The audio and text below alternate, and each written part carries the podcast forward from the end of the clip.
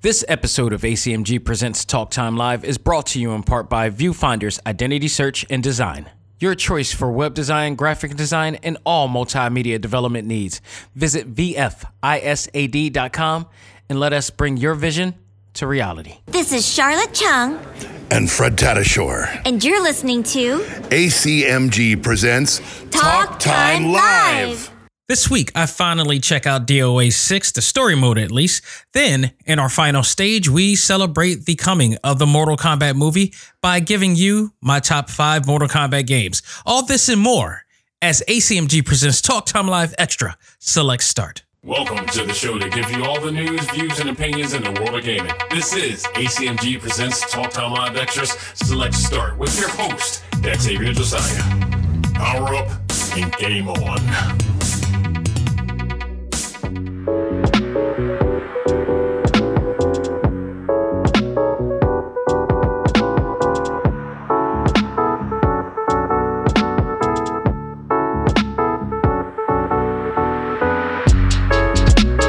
Again, everybody, and welcome back to another episode of Select Start where justice is finally served. I am your host, Xavier Josiah, and this week is not going to be too much of a big week in terms of like news or anything because, one, there's not that too much big game news that is going on, especially due to possibly the current events, the historical current events that has happened this week.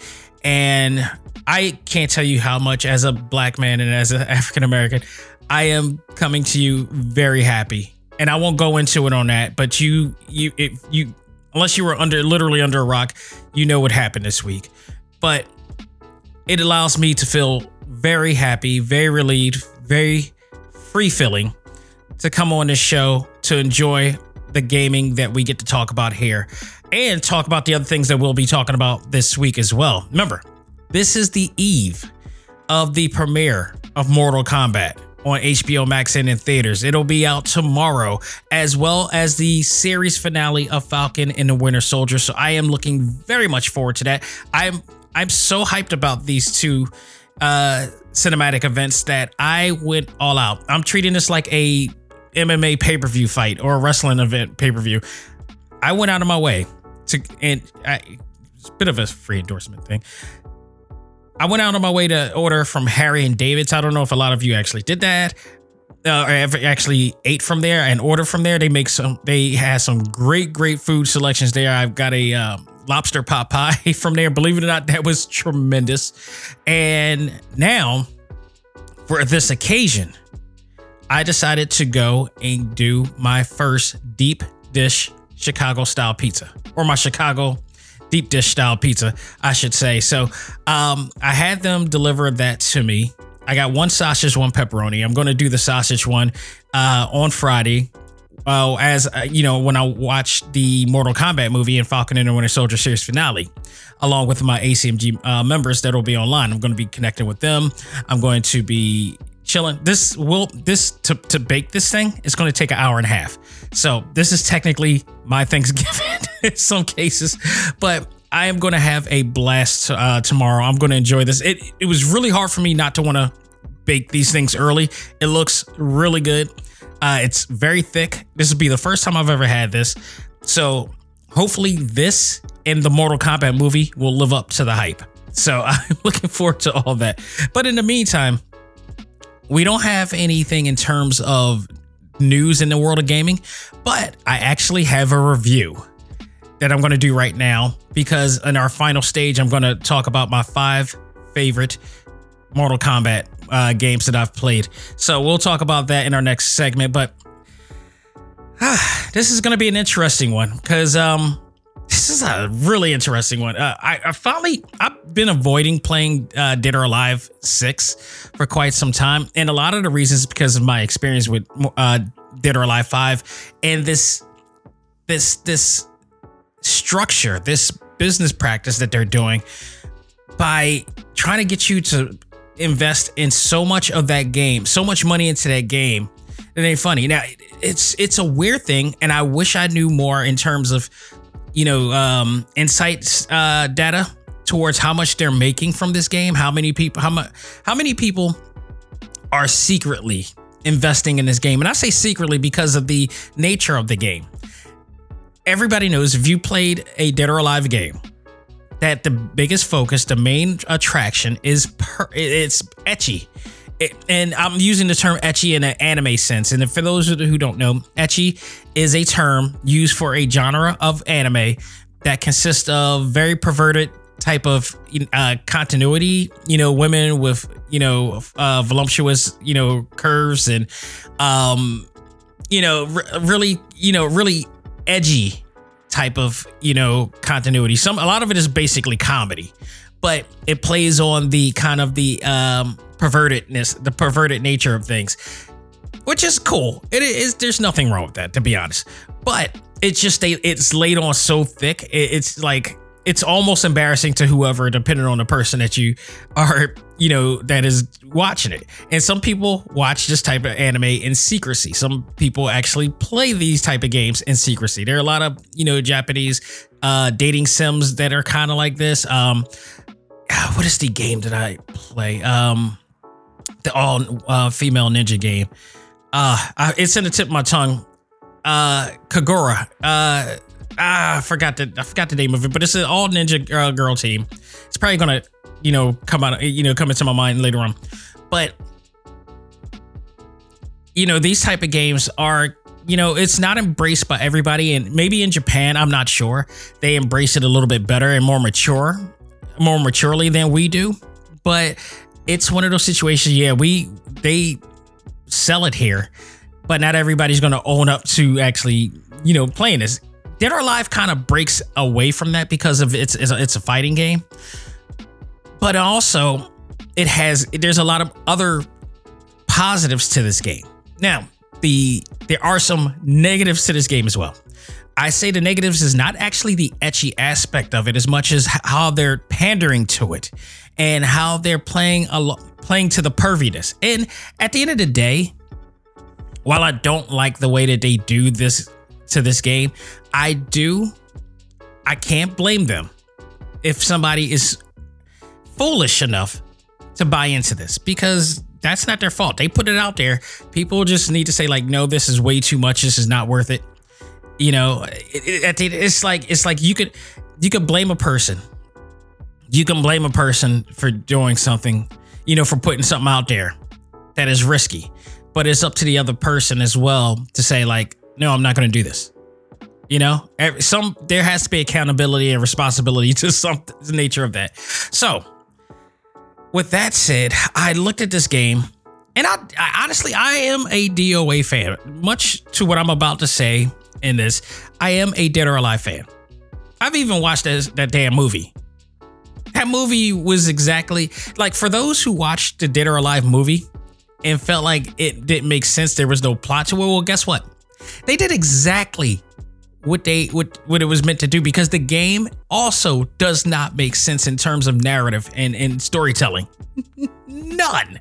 And we're gonna go deep on that part because what I did was that I managed to I found out uh, when I looked into this, and I always like to look at this every once in a while because I'm I'm astounded by how much they're charging for a lot of the content that they have in this game. It's in unlike not just unlike any fighting game, but any game period they charge the most money for their content more than any game I've ever seen. And I still challenge anybody to tell me that there's a game out there that charges more. It is borderline insane. And again, because they're paying, they're playing on the perverse nature of the of their target audience. And I the sad part is I want to say people, you know, they're not people aren't stupid enough or foolish enough to do this. There are some really gullible or maybe frustrated or hard off, or, or, you know, or you know, frustrated people.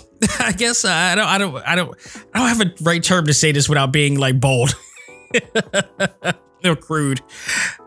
Hard. There's some people that may be hard off on you know not knowing how to socialize to date or whatever. I don't know, but that's who they're catering to they're catering. I don't understand why this is a particular target audience that is worth, you know, getting money from. But it's obvious. It's pretty obvious. So, what I did notice is that aside from the the the uh the clothing packages, the DLC packages with the clothing with different clothings that are like a hundred bucks, the season pass that is like a hundred bucks and stuff like that, and then the core characters that range from three ninety nine to seven ninety nine per character. There's the story mode for those like myself who just rather play the story mode that involve that allows you to play every character, virtually almost every character in there, I should say. Um, you know, it's 1999. Okay, all right, that's reasonable. If you just want to play the story mode, because you can still play as all the characters, uh, you don't have to play the characters, and you know you won't be have to play the characters as a core character and like the other modes and everything. If you don't want, but you could be able to play them all in one in this one deal, which is fine because it's a lengthy story mode at that. So 1999 is reasonable. I give them that. But there's a catch to this. There's always it, it it's oh, I hate this business practice. I think it's so crappy. But so I, I invested in this, got to got the story mode. I knew for from the get go that I was going in for a ride because say what you will, I am a fan of Dead or Alive, but it is not the most forward-thinking game ever when it comes to their stories. It is possibly and to this day, to this day, and even with Dead or Alive 6, it is the most fragmented and nonsensical form of storytelling in all of fighting games. A lot of the stuff makes no sense. It's just very random. It's like what goes on in the everyday world of DOA, pretty much. It there is a story that they're trying to tell, but it, it doesn't connect. It never connects. The dialogue doesn't connect. You don't know what they're saying or why they're saying it or what it has anything. I just got finished from playing Mortal Kombat 9, 10, and 11 by NetherRealm, who does possibly the best storytelling in fighting games, bar none. I am that much convinced. I did a lot of uh, you know gaming on NetherRealm games this entire week leading up to Mortal Kombat. Okay, this is the exact polar opposite, and I've played my fair share of fighting games from Tekken 7, um, which is in a pretty damn good uh, story. Street Fighter, which is a, a, pretty good story. It's okay story.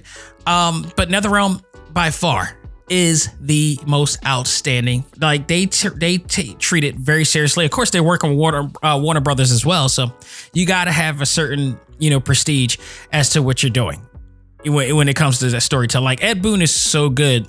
I've actually talked about how you know him actually writing some of the DC movies because of what I, you know, I went back and played some of these, you know, Mortal Kombat games. I was like, this Ed Boon is really good. I don't understand why they don't consider him, you know, writing for one of these damn shows. I, it's it's just very interesting. But I played through this, and my goodness, this thing was now. But it is fun. It is a fun game to play you really have to take your mind off. You got to suspend your disbelief to some extent and not take it.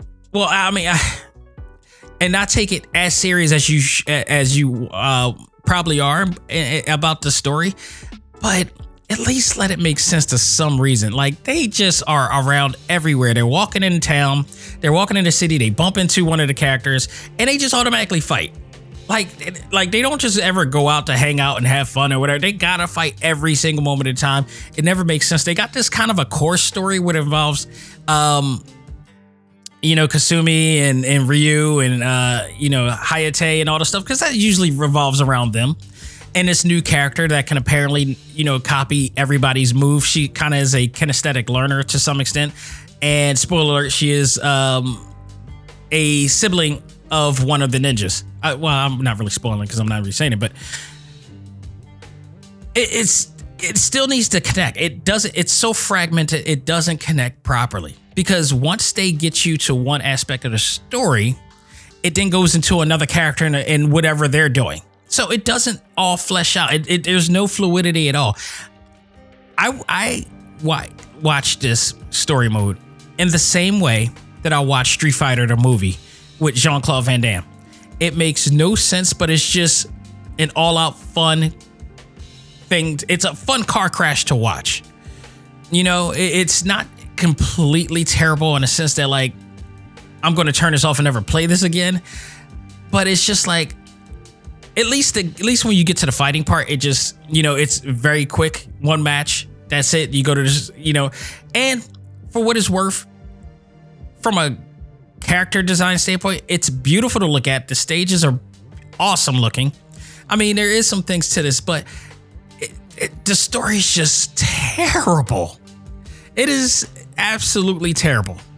I, I just cannot, you know, I've, just, especially after playing, you know, the Mortal Kombat games and Justice and just, you know, a whole, but even, I'll even give SNK credit. Like, they don't do too much with the KOF storyline of recent, but at least we understand and we know what's going on since 94 on to now with the Orochi saga and the NESTS saga and everything. Um, so I, you know, I, I don't fault them for that. We know enough. If you've been following King of the Fighters since 1994, you know the the main story of that. Um, even if you watched the recent anime series that they had for King of Fighters recently, which is awesome, it does a great job telling the concrete story of what is going on with the original tournament. So I don't fault that, but this makes no sense. It's basically a lo- a very loose storyline that is just like, okay, we just need something to write here. We just need them to do something. We got a bunch of, uh, you know, um, scantily clad, over over the top, voluptuous uh, group of women here. That's all they're gonna look at. That's all they're gonna focus on. And to some extent, and I, by the way, I'm not gonna say his name, but I had a guy on a on the ACMG Facebook group because I posted about this, who actually at some point tried to defend the story by saying there really is a storyline to this. There is a you know. Now I'm like, dude, don't even do it. Do not try to, do not try to justify this. not when you compare it to more, you know, the, the, the fighting games that I just mentioned. It, this, it, there's no way you can defend this. This is no way. It's absolutely no way. So, and then he, and when I explained that, he then agreed to that, and you know, it was just, it was, you know, at that point. And matter of fact, um,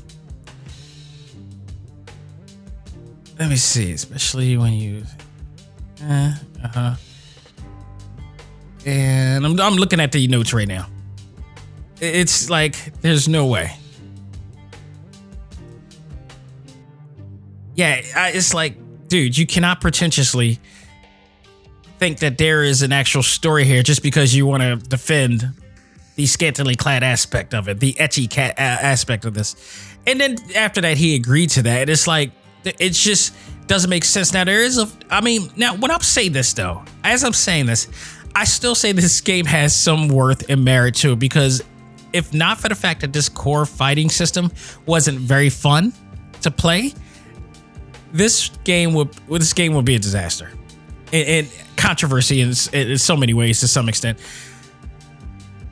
But also, what I thought the problem with this story mode too was the kind of the tedious user interface that they have around the story mode, which really lacked the fluidity. And that's what I was talking about earlier about when they were saying, uh, when they when they actually had it like you start at the prologue, you keep going to this core story with the ninjas, and then all of a sudden they go to Bass and uh and Nina, and who, who, who where it doesn't connect to anything that's going on in the ninjas world. And then it goes into you know the other Jann Lee and all that stuff which doesn't connect to anything that they're doing. And then you go to rig and bass and it doesn't it's just like what's going on in the world of doa and it, nothing really connects to the point. point and i of course there's the doa tournament that Zack is putting together once again but you don't connect them all together like all of that is supposed to i guess all lead in. It, it, it should have all lead led into them doing the tournament or finding out what's going on.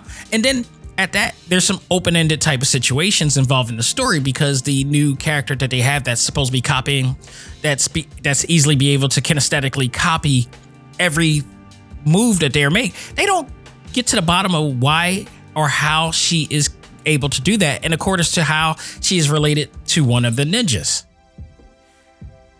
it's just there. And even if you read what's going on, like you're you're able to read a little bit of like a paragraph of what's about to happen in a scene, it still doesn't connect and answer the questions that you need to. It just does not. It's like if you buy this story mode for 20 bucks, you have to understand that you're going to be you if you're looking for something for strong storytelling and character development, this is not it. This is absolutely not it.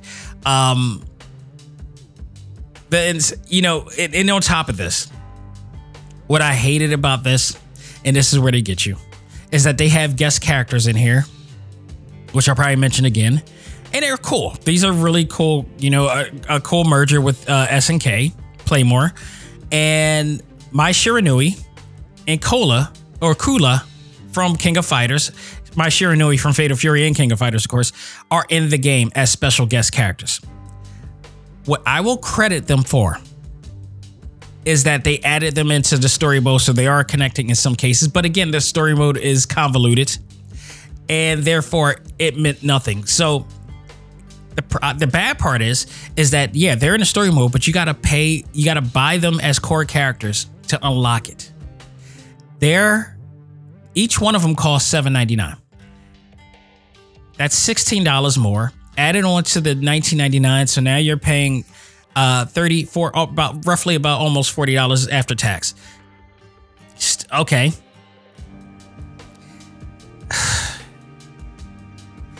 I can tell you this after doing that, I can honestly tell you that you don't have to buy those two. If you're fans of Mai Shiranui and, and um and Cola from King of Fighters, which I am fans, I am a fan of, then yeah, you could go ahead and buy it.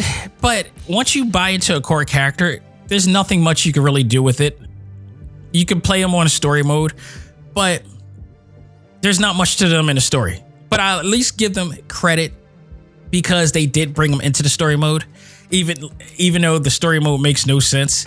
Not only does that not make sense, but also the fact that in a game where there are characters from Japan and characters with different dialogue, but they are all speaking English, and you have Mai Shiranui and Kula speaking direct Japanese, and I don't, I, I and it could be, and I, I, you know, from a from a you know, logical standpoint, not every person in Japan speaks English, and I get that. But you would think that a couple of characters who are involved in their own tournament called King of Fighters, which involves characters from around the world and they've been participating in that for years, that they would eventually learn how to pick up English like the rest of these characters are. But for some reason, they're speaking direct Japanese and we get the subtitle while Kasumi, who is who who called Mai along, apparently, this is the short story of this little chapter, invited her to be a part of it. Kasumi, who is also a ninja and speaks fluent English. I absolutely don't understand the logic of that. I just don't understand the logic of that at all. I don't get it. I I, I don't know the significance of this. Same with Kula. She's in a you know different part of story mode with Nika or Nico, who's like one of the newer characters as well. Also, direct English. Like is I don't understand the logic of that. But when I saw this, the story mode, it it really does nothing. It adds nothing onto the story, so you don't really have to buy it unless you're absolutely fans of these two. But it does nothing. And then also, let's talk about the core characters. The core characters in this game, you know, you got to buy them separate. Some of them, like I said, range from $3.99 to $7.99. And what happens here is that you. This is the part that they they prey on. I don't want to say they prey on the weak. They or they, they prey they prey on the naive. There is a high level of naivete that they believe that their fan base is, and that they're which is why they're charging the money that they have because they're not counting on the idea of the consumer which I, I say this all the time the gamer you can't think of yourself just a gamer because you're paying and investing into your entertainment. But you need to think of yourself as a consumer and is this worth the money that you're putting into?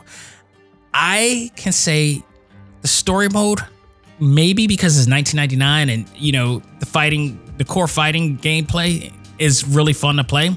If even if you take away the story aspect the core fighting gameplay is really fun. The graphics are great. The environment is great. The stages are awesome. 1999 is worth it. But then you go into buying the core fighters, which range from 399 to 799 and there's about how many characters are in this game 31 characters in this game all right aside i'm going to take two off so that's 29 characters i'm going to add this on and say 29 times 399 oh my god ladies and gentlemen you're spending if you spin on every single fighter plus the story mode, which is 1999, plus the two characters. Oh my god. I'm adding this on as we speak. Just the subtotal of this, you're spending $151.68 for this game if you buy into everything in this game. And the bad part of why I don't think this is worth it is because once you get the core fighters, the only thing you're going to be able to do is play on the other modes. And the other modes include fight, which is versus arcade, time attacks, uh, survival. So I played through the core character. I brought Ryu Hayabusa as well. And I play through this core character system, this arcade mode. They allow you to play through rookie and then you know just difficulty levels is it varies so which is good. But then you play through the arcade mode and there's nothing else to it. At least in street like i'll give an example to street fighter 5 when you play outside of the shadow falls story mode you play the arcade modes but at least to that credit when you play the arcade modes you at least work your way up to getting an ending to each each time that you play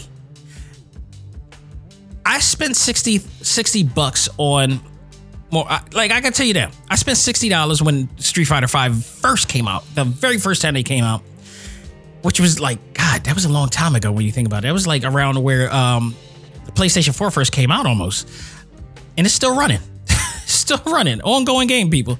Um, so I spent 60 bucks on that game, but then they, you know, got the upgrades. They turned it to the Champions Edition and all that stuff, which was awesome. And they allowed you to have a better game experience with the arcade mode, which allows you to play to an ending. And you play to a different ending every single time. They went out of their way to put in all of this content in here, which allows you to still be immersed in the game, even if you're not in the core story mode of Street Fighter V. I think what Street Fighter is doing is awesome. I think the way they're doing because if you're going to make people pay that much cash, then at least give them their money's worth in a sense that like if you're going to play the, allow them to play a game where it allows you to play an arcade mode, at least give the arcade mode and the time attack and all the stuff and experience to go. I played through arcade mode on Dead or Alive 6. It's just an arcade mode. You're going through one and I, as a person who's played in arcades, even in arcades to some games you get an ending. Okay. So it's not just you're just playing from one aspect to the end. You're also you're also getting an ending and some type of incentive at the end. You're you get no incentive after playing this game, and you're paying that much money for each character. One hundred and fifty-one dollars and sixty-eight cents for one game. You could get, depending on like whatever. If you get a three, uh, you could get a new game like three new games for this or a whole bunch of like smaller games for this right you could get you can invest so much more into other and better fighting games. Let me tell you i didn't eat, is mortal kombat 11 the best game fighting game of last year and damn sure uh the last two years i would say. You know because they got the uh they had the aftermath storyline mode that they popped up which was still like about 30 bucks more but it was still well worth it because they gave you so much more. And I think I didn't need, still didn't need to pay that much more than what they're trying to charge you to pay here. Now I just said $151 just for the actual story mode and if you play if you paid for all of the core characters alone. I still didn't even add the DLC that they have with the clothing, which is ranges from $40 to $99. The others, like when you really put it in it, it this is the same situation that smokers, cigarette smokers did, uh, had, you know, to still to this day, when you really add up all of the cigarettes that you spend on a yearly basis, you realize that you spent a fortune on that. And if you're going to do that, let you do it where it benefits your health. In this case, when it comes to video games, if you're going to do this, at least do it where they give you your money's worth for that amount of money. And I don't think DOA ever gives you that amount of money. Sure, it's it's it's superficial in the sense that they give you a whole bunch of flair and glare and glamour and everything, and it looks beautiful. And you got these, you know, hot looking anime looking chicks in there, and um, you got, you know, Ryu Hayabusa from Ninja Gaiden there, and the characters from that. And I mean, there. And, and, and by the way, I am going to talk about positives to this game, so don't you worry. There are positives to this game at best, but in its core, it is not worth it when you do stuff like this. So let's talk about those positives, shall we? I mentioned the graphics, character design, beautiful. Cannot take it away. That you know the the uh, the models, that the character models are as be- as great as ever. Um, I can't take that away from that. The voice acting, it's actually good, but you know the lines that they're given are really just it's just it is what it is. Um, the the gameplay is where this is the strong point. The core gameplay is still a lot of fun to play. It's not as hard as it was once was when the original creator of DOA came in and, and really just wanted to make it a um, you know a cheese fest, making it impossible for you to win. Uh, so they tweaked that to make sure it was a lot more fun there. You know, the character and costume designs are actually great. I do like the fact that when you're playing certain aspects of the um, of the game that the at least the clothing does shred when you you know and it does dirty up and so they did work a lot to it. I just don't think that it's still worth doing it. You could have them wear their normal clothes that they constantly wear and still go through the game. It, the, buying the extra content does not add on to anything. It does nothing. It adds nothing to other than you're just wanting to dress up. If I'm going to spend a hundred bucks or more than a hundred bucks on clothing somebody, it's going to be me. I'm going to use that money to go to an actual clothing store and buy gear for me. I'm not buying clothing to buy for somebody else, okay? There is no way I'm dressing up a fictitious, non existing character with clothing. I'm just not. There's no way hell. I, I don't know if it's just me eat, taking the red pill, but I, I see exactly right through all this. It's just no way. Um, they do like i said they got i love the stages i love the stages uh, especially the breakable environments that you have one in particular the stage where they have the firecrackers on the ground so every time you you know get taken down to the ground knocked down the firecrackers add on to it so you get hurt from there. I love the stages where it breaks you know you're breaking the ground and, or you're breaking through the walls and going through another stage or whatever like that. So that's awesome. I dig that. You know, I love that it, it, brings more, you know, drama to the battle and everything. I love the fact that the battles are like not that fast, uh, or not that, uh, you know, are just quick and easy. Just boom, boom, boom. You know, it's just right there. It's a lot of fun. What really makes it fun this time around too is the new game features, the gameplay features, such as the Fatal Rush combo, which uh, allows you to. It, it, sets off a bunch of a number of powerful strikes that could stun an opponent, uh, opponent, or lead into a break blow. The break blow is a high impact special move. You could use it uh, individually or you could use it as a part of the Fatal Rush. But if you do it individually, you got to hit forward and the R1 button. To, and you got to make sure that it actually connects. Once it connects, it you know everything goes dim, and this really cool cinematic scene comes in. If you manage to drain their um their gauge, you know, small enough, it could be the final blow that can end the whole entire match. And when they, when you do, they show a close up of your, your character's uh, face getting knocked out by you. and it's really cool. Sometimes the cool part is the attention to detail that I like about this is that again, like some clothing uh, shreds, or you know, sometimes if they're wearing a certain hairstyle, you know, like if they're wearing ponytails, they're, you know, it you knock them so silly that their hair just goes all out and they you know, it just flows. So I do appreciate the attention to detail there. Um, so you have that. And then you also have break hold, which is the ability to break a move using 50% of your break gauge as well. So that adds on to the level of intensity and impact and fun of the fighting aspect of this as well. Um, like I said, all the characters in a story mode, including the guest characters. But then again, you you know to unlock the guest characters, you got to pay for that. So there's the positives to that. So um, other than that, there's the uh, other modes such as like like I mentioned the fighting modes, which I say is like you don't really have to buy into that. I would say if you want to play all the characters, just play just play the story mode. You don't don't invest. I I really say it's you could do so much more with the money for that uh, than doing that. Um, there's also DOA quests, which is sort of a mission mode. Nothing really big to that as well. Nothing, no story progression or anything involved. It's just a bunch of different modes that allow you to challenge you a little bit more. There's training mode, which I do appreciate as well. Online mode, if you want to play with people online with your core characters. Uh, DOA Central, I haven't really got into that, but it's really probably just another online thing as well. Also, it may actually have the encyclopedia and everything in there as well leaderboard, uh, which is you know, of course, just who's you know the most dominant person uh, in the DOA uh, universe right now. So the guest characters Mai Shiranui and Kula, I do like. I do like the fact that Mai Shiranui does play to her characteristics and move sets of the Fatal Fury series and uh, King of Fighters series. Um, they do let her do the fan toss, so you could, you know, same you know motion controls that you do with in in the Fatal Fury and uh, King of Fighter games. She does there. The only thing she doesn't do is jump, and that means she can't do her um, her flying you know move from the top. You know z- you know diving down from the bottom.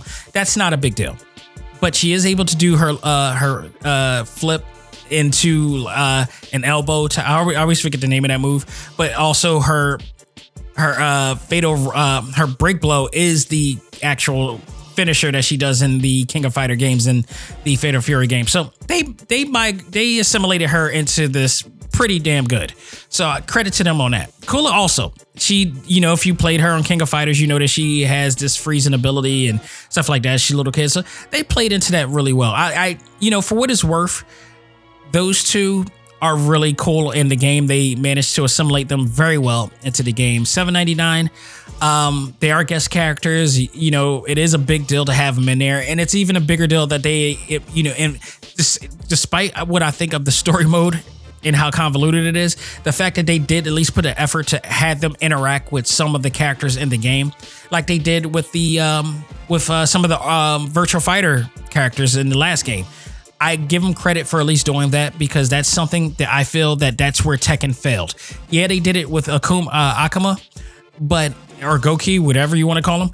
But then you had Geese Howard and you had Noctis from Final Fantasy 15, and then you had Negan from The Walking Dead and and other characters as well. And none of them made sense to why they're even a part of the actual universe. This, I mean, if, unless you want to base it on the trailers that they came out with, no, they need to be integrated into the story, much like you know to you know Dead or Alive is done, and much like Mortal Kombat and Injustice is done. It's like, what's the point of just bringing them in at this point? So now here's the part that I have. If I'm going to give this a grade, and this was hard. I went back and forth with this, but it wasn't to the point that I had I didn't have an obvious thing because I went in saying this was a C minus, but then again I thought about it a little bit more. I thought this was a C plus, but then I played this, you know, playing the story mode and noticing that everybody's in the game, including the guest characters. I was about to make this a B minus, but then I figured out that you had to actually buy those characters and they were seven ninety nine. And then I did all the math and everything, and I just went back to a C plus. So, in terms of a beautiful looking fighting game, this game is beautiful. The gameplay is tight and solid um, and simplistic very simplistic. There's no not much to technicality to it. It's just a matter of understanding the timing aspect especially when you do counters and everything. Um, and you got to be a little bit more aggressive eh, to some extent especially in the story mode. The story mode not the best in the world by a stretch. Probably the worst story mode in the world if you really you know you got to take your mind away and just not you know get too involved in it because it won't make any sense to you. But as a whole, and what they're charging for this, it's it's it reminds me of going into like a gentleman's club and they're trying to nickel and dime you for every single thing because they got these really attractive women around and such that are trying to, you know, get you to spend more into them and all that stuff. And it's, it's that experience. And yes, I'm an adult and I know what a gentleman's club, and I've probably been one or two myself. Overrated. Too over, sadly overrated in my opinion. But um yeah, man, it's it's really not worth it. And I think that's the mentality is that I, I treat this like I would treat myself going into a gentleman's club, if you will. And I'm not really I'm not really a fan of those type of environments because I have enough faith in myself that I can have that experience and outside of that experience in the real world for free.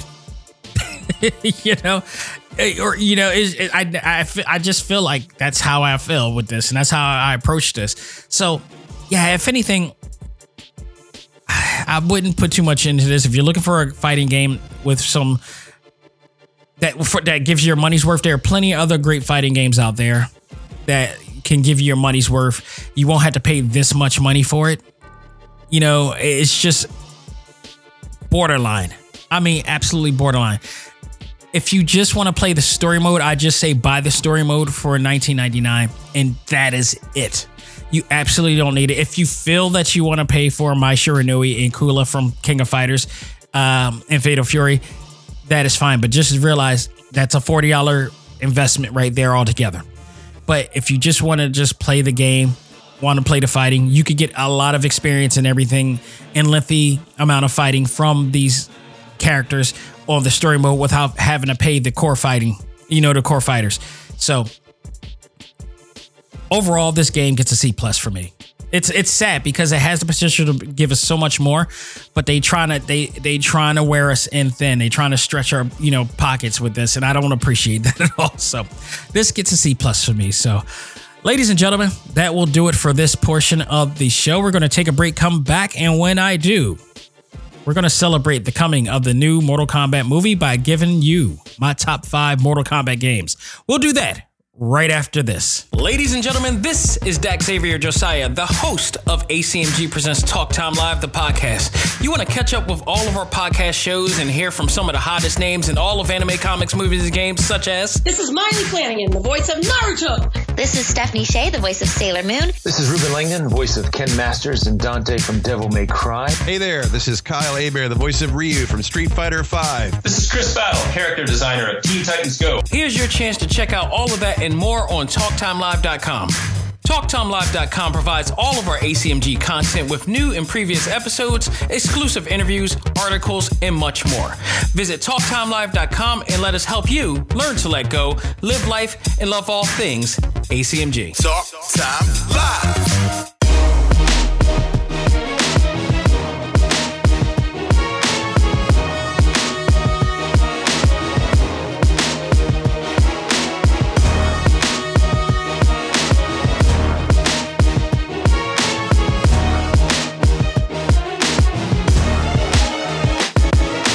We are back with our final stage segment and in a celebration of the upcoming reboot of Mortal Kombat, which will be available in theaters and on HBO Max tomorrow. Or if you're listening to this on Friday, it's out today.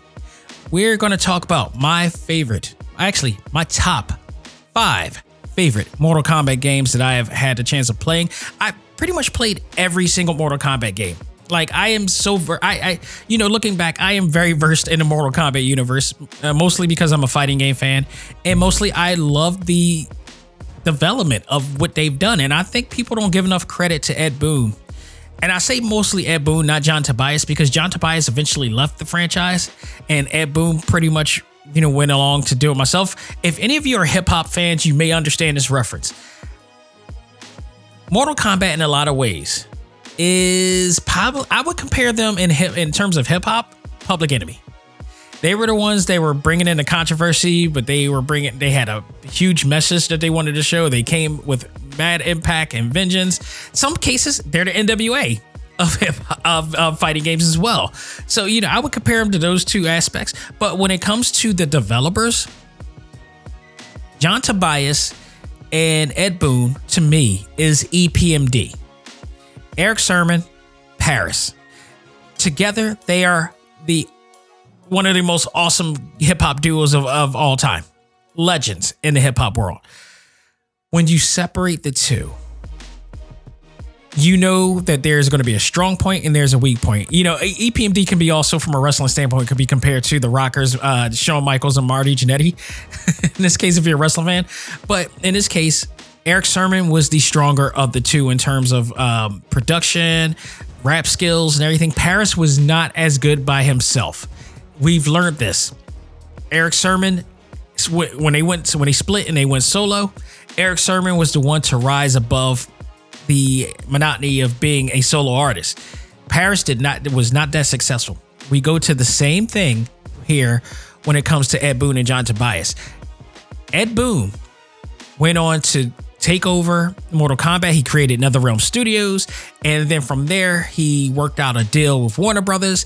And the quality of the storytelling, the production, everything went better. It evolved to an astronomical height. Mortal Kombat has now reached a level that has superseded itself when it was with John Tobias.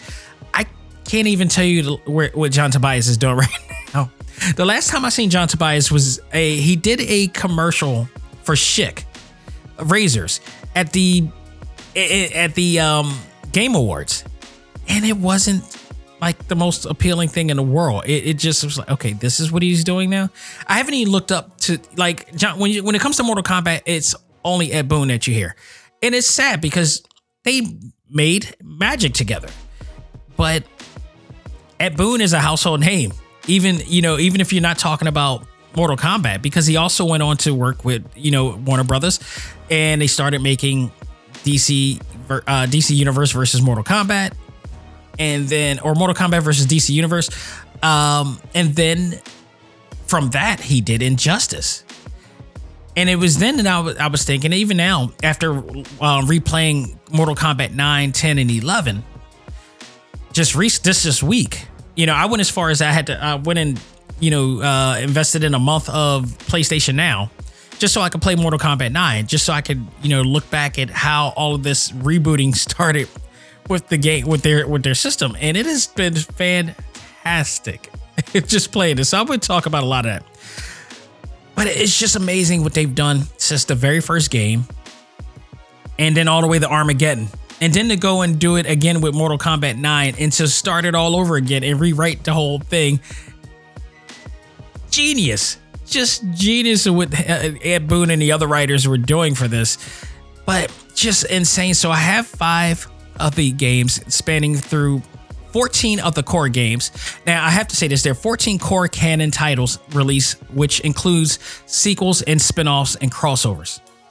Because I added the Marvel, um, the D, uh, Mortal Kombat versus DC Universe aspect to it, so I had to pick within the 14 the five top games in here. And I, as if you listen to my last episode, um, you know where we talked about the movie, uh, the movie aspect of it, then you know that you already know what my top what, what the three three of the five is going to be. But let's talk about it. And this was hard too because number five was hard. I I really I, I have some honorable mentions as well, but five was the hard to, hardest to pick out.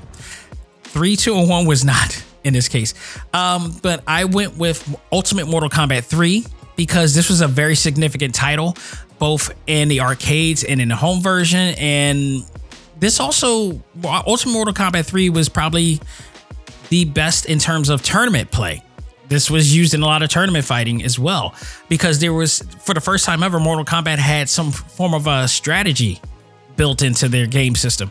They had a uh, tag format now. They had a running combo play. You can now run in Mortal Kombat 3, which then you can go in and start busting out this huge combo aspect to it, and you can break the combos as well. I mean, there's a lot of competitional type of aspect aspect to. It. Plus, at the time, it was probably the biggest roster of characters that they had. They had about 23 characters in there, and that that was including four hidden characters in the game as well.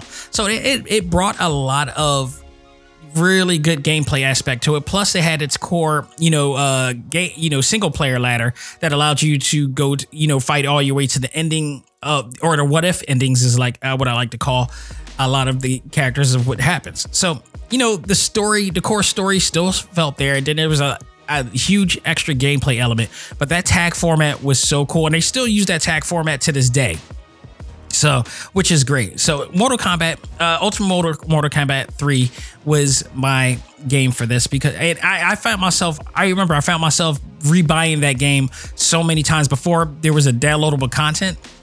I found myself going and buying that game all over again in game stores and just like, you know, it was like 15 bucks, 12 bucks, 10 bucks at the time. You know, I just, I just kept getting it. It was there's something really fun about that game and then i would trade it back off before there was such thing as digital downloading. So um number four for me i think without a doubt was one of my favorites out of all of them i mean because they brought so much continuity into this game. Mortal kombat deceptions was my absolute favorite mostly because and uh, the the extra modes that they had in here, a lot of the modes that a lot of people wanted to see come back for Mortal Kombat 11, including chess combat. Chess combat was absolutely a lot of fun. You didn't even have to learn how to play chess. The only thing you had to learn is how to fight because you played. I guess you could play chess with this game. You play through, and every time your your um, your move pieces connects with another your opponent's move pieces, it leads into an actual fight can I say that that was some of the most awesome form of gameplay aspect ever? And the replay value was so high. There, when Mortal Kombat 11 was coming out, and we knew they were going to do a lot of different things with it, there were so many people on on Twitter and, and on social media that were begging, it's still begging for chess combat. I still wish that they would find a way to bring that in, but I do believe that another Mortal Kombat game is coming based upon the story aspect of it. it. You know, my my theory is that another Mortal Kombat game has to be in the works because there's one more character that they haven't fleshed out yet, and that is Onaga, the Dragon King, which premiered and debuted on Mortal Kombat Deception, and he was said to be the most powerful boss of all of the Mortal Kombat uh, saga at this point. This was right before Armageddon but this was also after Deadly Alliance. Deadly Alliance, of course, uh, was very significant because for the first time, that was the first time we saw Quan Chi and Shang Tsung team up to, you know, become a more powerful deal. But the most significant part of Deadly Alliance was they killed Liu Kang, and that right that that right there alone was the selling point of Deadly Alliance. That was that game was there, and then also they led into Deception, which, you know, Raiden became sort of the main character of the Mortal Kombat universe at this point because they really did a great job of making sure that Liu Kang was not a big focus in the core story, even though he was a playable character because he was he's Liu Kang and everybody loves Liu Kang, but he wasn't nearly a part of that core story of it all. So Onaga comes in and he is becoming he was released because of a guy of a character a new character in this particular game called uh Shujinko which is a character that you get to play in another really cool mode called conquest mode which is kind of an open world type of experience that gives you tells you the narrative of this young warrior. And you try you you live vicariously through this character throughout the throughout ages of Mortal Kombat. His journey was met because he had this, you know, disembodied voice, you know, lead him into this adventure to find these objects. Come to find out that this disembodied voice was in fact Onaga, who was tricking him into spoiler alert, by the way, who was tricking Shujinko into getting the items needed to free him, which then leads into Mortal Kombat Deception and the main arcade story mode of it all.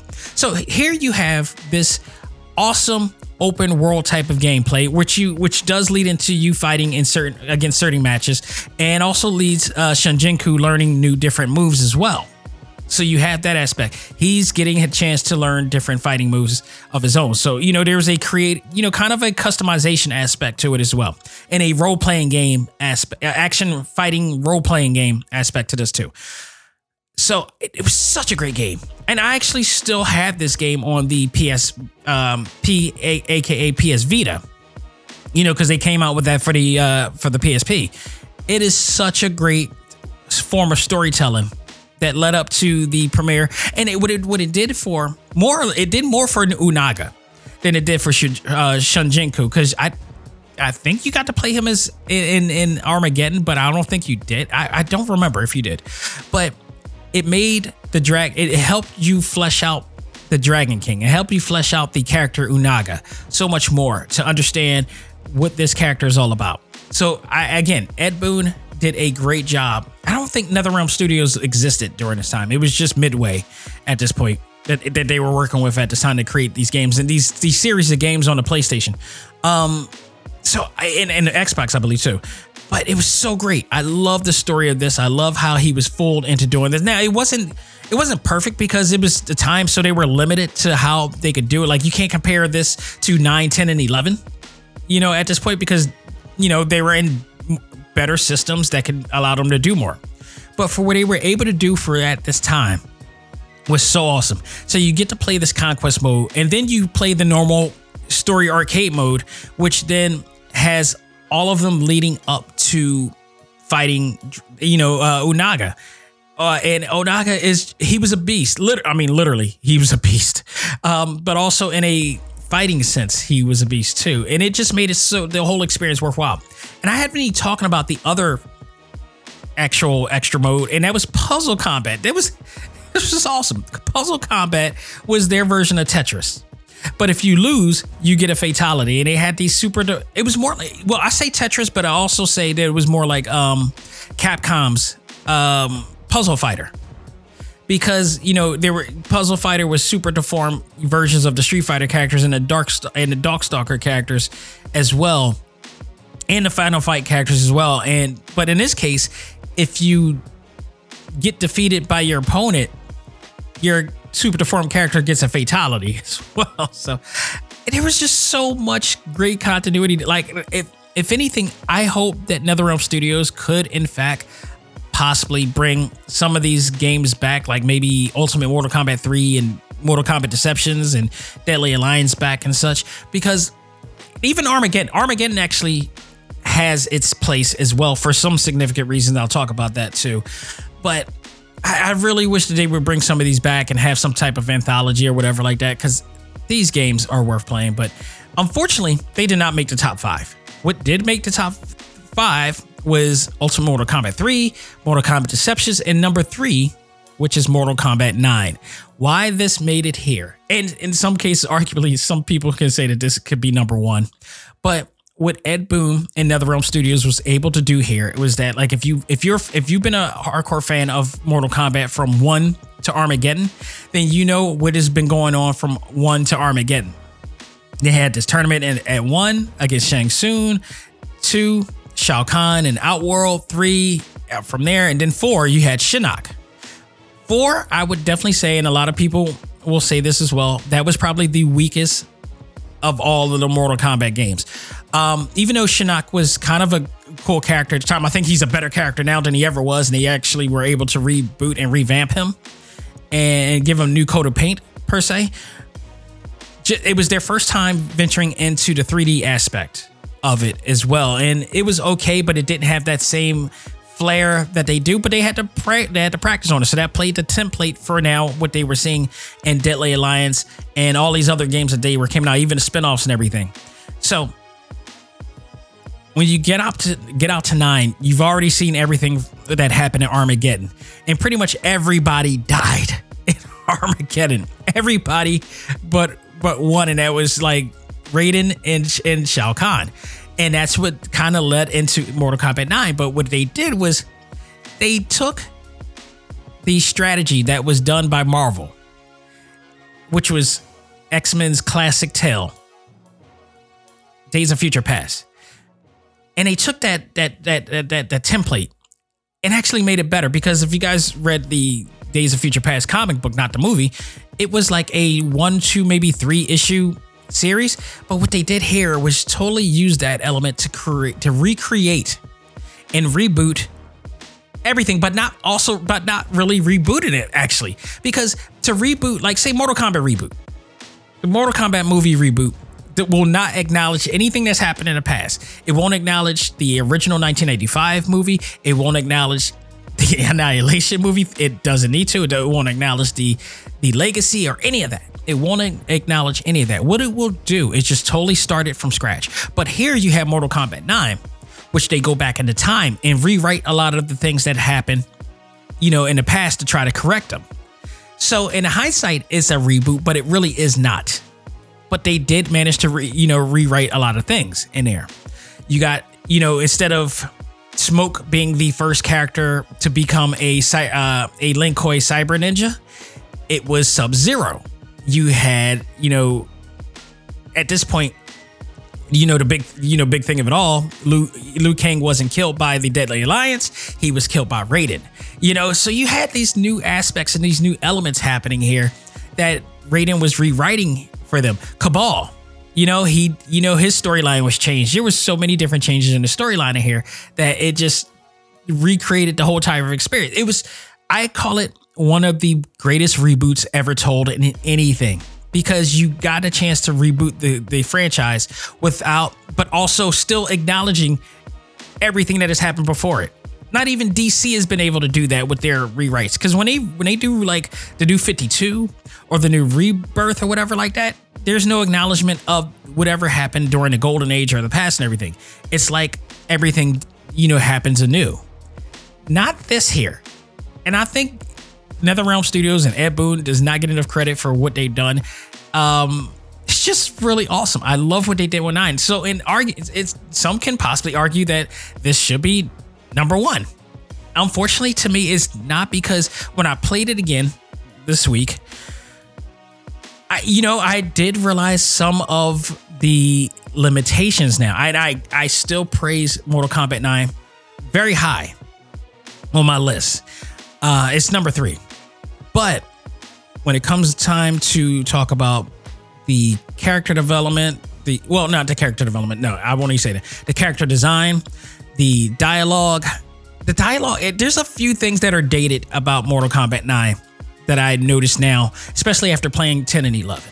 So, um, there, there were some dated things for it, but the, the actual core storytelling of it was very strong. It was still strong. The dialogue was kind of cheesy now after, you know, playing the latter games, but it still has a strong place because if not for this, and, and the fact that it allowed you to play Mortal Kombat 1, 2, and 3 all over again, but have a much more stronger narrative and play it and play it in a way that we never got a chance to play it when it was in this 2D era it was just an amazing. It was also paying homage to those original three games and giving it more of a stronger narrative to it as well. So I did not mind it at all. Um, which leads into my number two Mortal Kombat 10. Why? Now. It's funny because Mortal Kombat 10 technically is a transitional story, to, you know, uh, storytelling or former storytelling because it focused highly on the Cage family, uh, Johnny and, and Sonya and uh, Casey in this case, and also you know uh, Jacqui Briggs as well on their connection. So they kind of it was a transitional story as well. They had characters in there that for some reason didn't make it back on Eleven, uh, and they still didn't tell us what happened with that. But because uh, I really actually did like those other new characters um, that was involved in there as well. But what it did though, what I absolutely love is that they corrected and strengthened what was so wrong with Mortal Kombat 4. This was the redemption for Mortal Kombat 4, and they did a great job you know, bringing in Shinnok and Quan Chi and, and, and bringing in those elements. So I never liked Street Fighter 4, but Street Fighter 10 was the rebooted Street Fighter 4. And for that, they did a great job making Shinnok a big deal, making Quan Chi a big deal. Quan Chi was always a big. Quan Chi was actually a bigger deal than Shinnok in, in, you know, in all aspects. But you know, they made Shinnok a more likable, stronger antagonist in this game, a more powerful guy that you should, you know, respect in this game. Um, so they, I love what they did with this. I loved everything about it. The, you know, the character design was much better this time around. They, uh, you know, they added on the QTE, you know, uh, button, you know, quick time event button uh, play that they had for Injustice in here. Um, the acting was much better this time around. The dialogue, the you know, the stories that they were telling, everything was just much stronger this time around. The production was a lot stronger. They actually started hiring top quality actors this time around because the other, I think that was the problem with that was with the with Mortal Kombat 9 is that not everybody in there was. They had Kevin Michael Richardson in there, and that was pretty much it. but you know, and they had some other great actors, but the lines that were given and everything wasn't stellar. This time around, they had uh, Phil LaMarr added to the game. They had, um, you know, uh, I think Fred Tatasciore was in the game as well. They had a whole slew of different top quality voice uh, voiceover actors and actors in general playing these roles. Um, Kelly Hu was playing D'Vorah in here, so they went all out this time around. Like the budget, you could tell the budget got bigger for um when Warner Brothers was off. Obviously, the budget got bigger. Look, they got a movie coming out tomorrow that everybody's anticipating. It's been talked about all over media at this point. So the budget got bigger with them, and the story got bigger, and the acting got better, and just the, in terms of all quality, it just got better. But even still, replaying it again and especially especially playing both 9 and 10 on the PlayStation 5 you do kind of see its limitations because PlayStation 5 is such a powerful uh, core system. And it it it, it applies to 4K now. You kind of see the the uh, the blemishes of both of those games. But with that said it was still great. I mean the the core gameplay of both games were awesome. You had the X-ray, you know, moves that you could pull off, which are still gritty and grimy and brutal as hell. You had on on Mortal Kombat 10, uh, you had the environmental uh, aspects as well, much like you, know another element that they took from Injustice One and Two.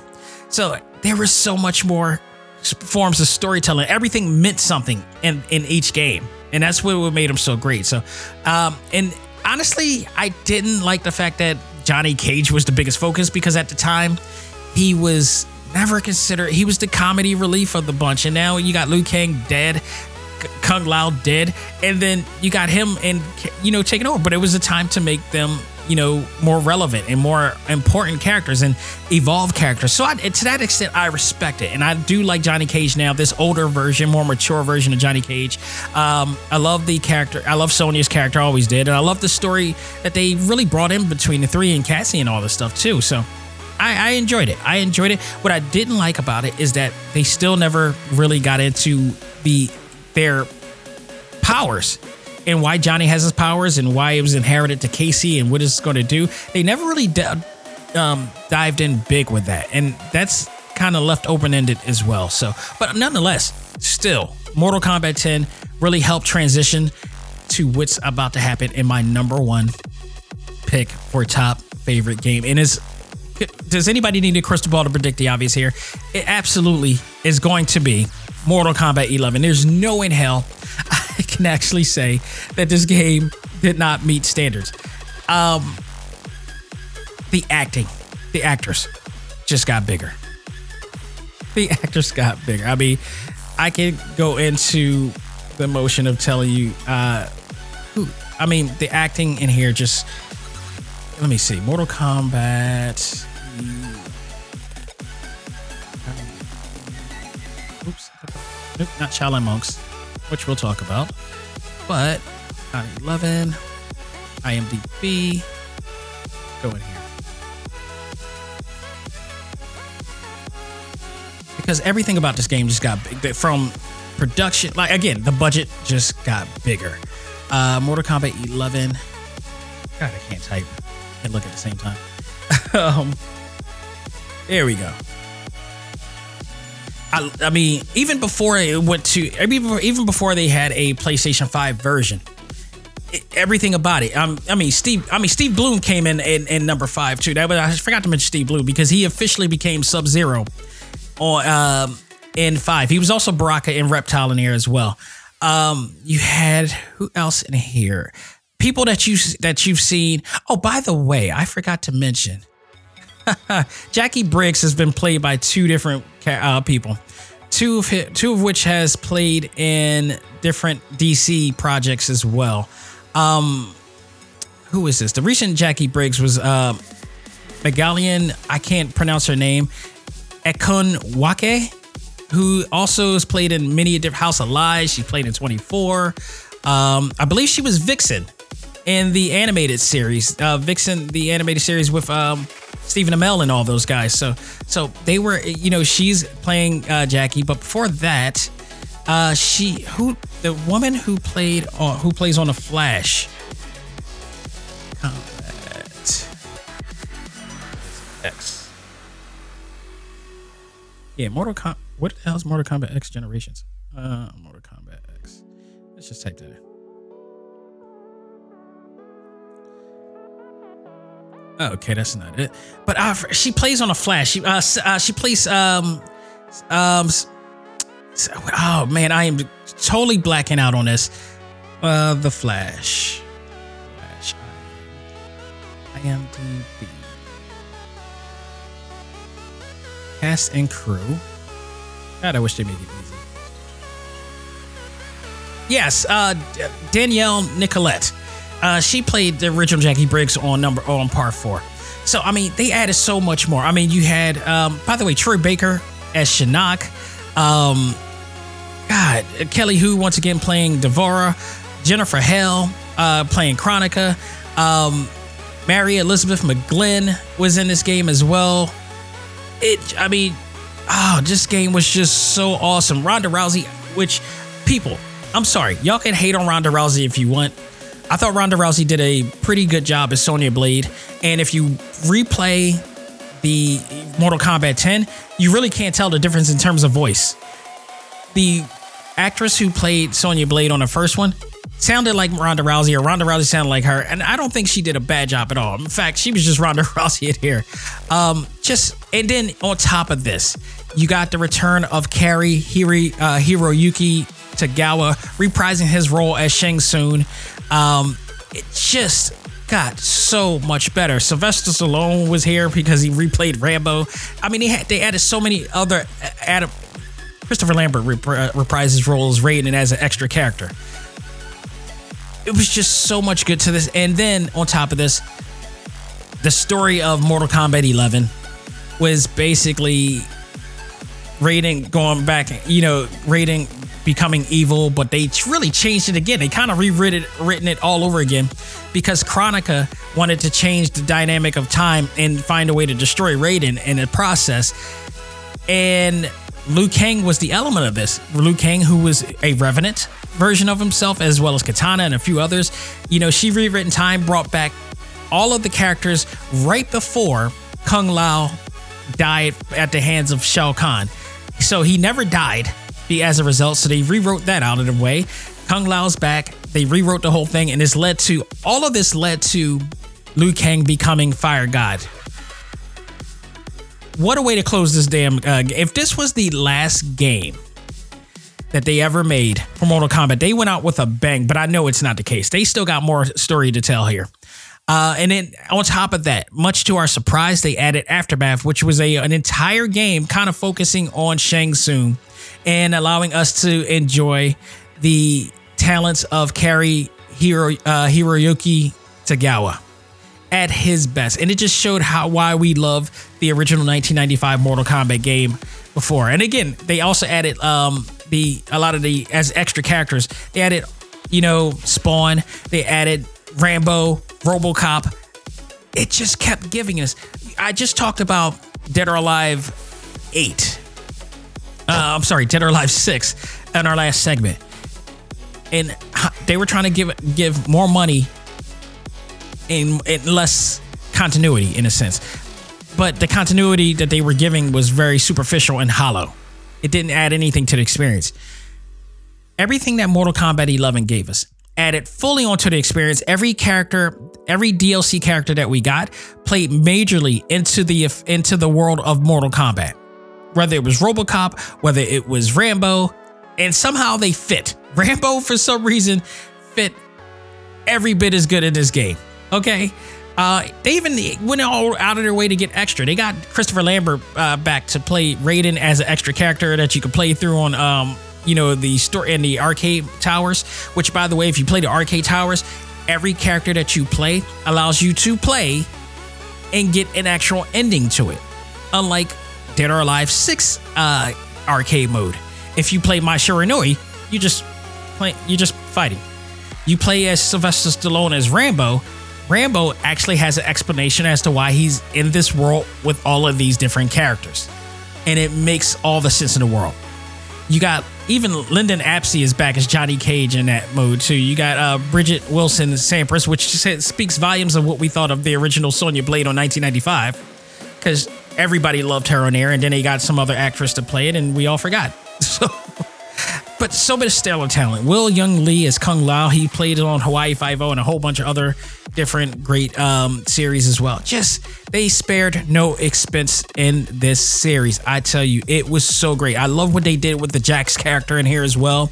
I, there's one story element in here that I loved, and I always love. It's it's a very small aspect of this story, and it involves what Jax has been going through since his wife died, since you know the events of you know ten, and he's been he's been struggling mentally hard through this whole thing since becoming a you know becoming a revenant. He had the PTSD that was going on with that aspect. And then on top of that, you know, he's being manipulated by Kronika And then there's that one scene where um where uh Centurion, who's played by my, one of my favorite people, Mary Elizabeth McGlynn, who you guys remember I just, you know, uh was one of my guests for the Naruto trivia at Repop's Metaverse. Uh, she was Centurion. She played Centurion in, in the game, and there was a really great scene where it involved her and and you know the older, recent, uh, um, more recent version of Jax going into um, Jacqui and hit the younger version of Jax, and the look on older Jack's face when he said that he wasn't, he was helping um, Centurion and Kronika to help to you know to uh, assure Jacqui's uh, future. It was awesome because when he took the crown and went away, and you could see it. You don't, if you don't, you really pay attention. You can see his arm shaking. You can, his head is down. He looks ashamed. He looks, you know, he like he's struggling. He's fighting with himself to make sure that he's doing the right thing for the right reasons, and his arms just shaking. It was beautiful attention to detail right there. I love that one thing I did love too is uh, Phil LaMarr. Phil LaMarr is just so absolutely fantastic, and Phil LaMarr as Kotal Kahn is awesome, just like he was with Aquaman on uh, Injustice. He, I love him, but for God's sakes, did he not get his ass handed to him in this damn, uh, this damn game? He got his ass whipped so many times in his game. It ain't funny. Um, Shao Kahn was hilarious. Shao Kahn reminded me of Triple H from WWE in here. It, just, it, it, it, it not only that, but um Actually, her, him and Sindel was like it, they were totally remind me of Triple H and Stephanie McMahon. it's hilarious, but then also the graphics were upgraded. Um, everything was just turned up to the volume 50 at this point. Um, everybody looked real. I love that they had more representation in this time around. Like, if you watch what they did with Katana, the Katana character model, she now has an Asian you know, she's now a you know an Asian woman as opposed to a Caucasian woman on on nine and I believe ten she was. And they just totally revamped her. She looks real. Every character in here looks beautiful. They look natural. They look like real human beings um, in here. Their facial expressions, the, the texture of the faces. Um, Shang Tsung's faces alone because it's, it's based around uh, the motion caption of uh, of Cary Tagawa you can see the craters in the face and everything. It's Just such attention to detail. They, you know, it's hard to say that this is not only just the best Mortal Kombat game of them all, but also probably one of the best fighting games in a long time. And the fact that this is American made makes me kind of patriotic. Here, that we can pull this type of quality coming from America. We usually see this type of quality in Japan. Mortal Kombat right now is the game to beat. And it's a testament of it because tomorrow we're going to be, or today, if you're as, or Friday, you know, the 23rd, if you're listening to this later, we're celebrating a movie based on a game franchise that has lasted for a couple decades now and uh, more than a couple decades and it's just a testament of how great the storytelling it is and the character development and everything that's going on here and my goodness mortal kombat and it, and it mortal kombat was not only a game changer just from its franchise but it was a game changer for a lot more reasons. You know, it, it went to Congress. it was it, it, started the the uh, the rating system, if you will, because of its violence. You know that, and in, in another game, what night? What is it? Night Trap or whatever like that. You know, those games have really brought in the adult aspect of video games. And to that, I say thank you, Ed Boon. To that, I say even thank you, John Tobias. Thank you to uh, all of the people in NetherRealm for making such a awesome game series through the years. Had such a great time uh, playing this, and I look forward to what they're going to do next. Because guess what? I guarantee we're getting another Mortal Kombat game. It's there's no way in hell we're not. Onaga's still not even in the picture. There's so many other characters that they haven't even brought in that they that you kind of seen a little bit here and there and in loving. I, I trust me, they're in the works. They're in the works, and with the PlayStation Five now here, guarantee we're going to see something really awesome here. Hopefully, we'll get Chess Kombat and Puzzle Kombat back as well. So we'll see. Folks, that will do it for this edition of Select Start. I hope you guys enjoyed it. I hope you guys will enjoy this very memorable, monumental, and historic week. And hopefully, there will be more change to come from this point on. Shout out to everybody who have fought, who have, you know, made their voice heard, and, you know, helped to make change in any type of way even the smallest little things make a change in this world in every aspect. So thank you to that. But also thank you for being a part of the show. Thank you for supporting the show. Thank you for uh, supporting all of the shows that we do here on Talk Time Live. So if you want to catch up on not only this episode, but all of our episodes, you could go to talktimelive.com. You could check us out there and you can see that and our exclusive interviews with some of the best in all things anime, comics, movies, and games. If you want to never miss a beat, you want to subscribe to your favorite podcast platforms, you can also do so. We're available on Spotify, iHeartRadio, Apple Podcasts, Google Podcasts, Stitcher, Podbean, TuneIn, Audible, Pocket Cast, and Pandora. You can check all of those as well. This week, do I need again? Do you need a crystal ball to predict the obvious of what, we're going to be talking about this Sunday on the Prime Show? We're going to talk about and review, give my review of Mortal Kombat, and see if this thing lives up. I am hoping. I'm hearing that it does um, from people. I am looking very much forward to. Uh, that's this in a Chicago deep dish. That's all is going to happen.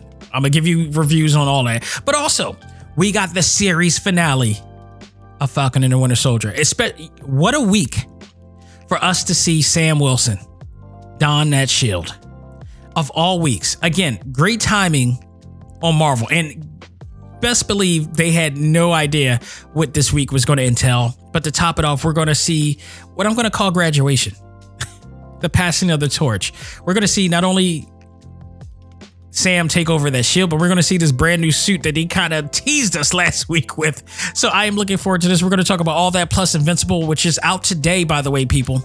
Uh, if you're listening to this on Thursday, it now uh, comes out on Thursday. So get ready. Um, I finally remembered that they're doing it now, so it, to not get in the way of you know uh, Falcon and the Winter Soldier, and then on top of that, Mortal Kombat. So they, they're trying to get ahead. I don't blame them at all. So go out of your way to check that out. But we're going to be reviewing all that next week. And again, in May, Amanda C. Miller, the voice of Boruto, the voice of Sailor Jupiter, the voice of Jo from Kid uh, Cosmic, and writer of a lot of great shows as well. We're going to talk to her, see what she's up to, uh, and catch up with her again. So stay tuned for all that and much, much more. So, folks, that will do it for me. On behalf of myself, this is Dak Xavier Josiah saying, learn to let go, live life, love all things anime, comics, movies, and games. This is ACMG Presents Talk Time Live. I am out of here. Take care and have a blessed week, people.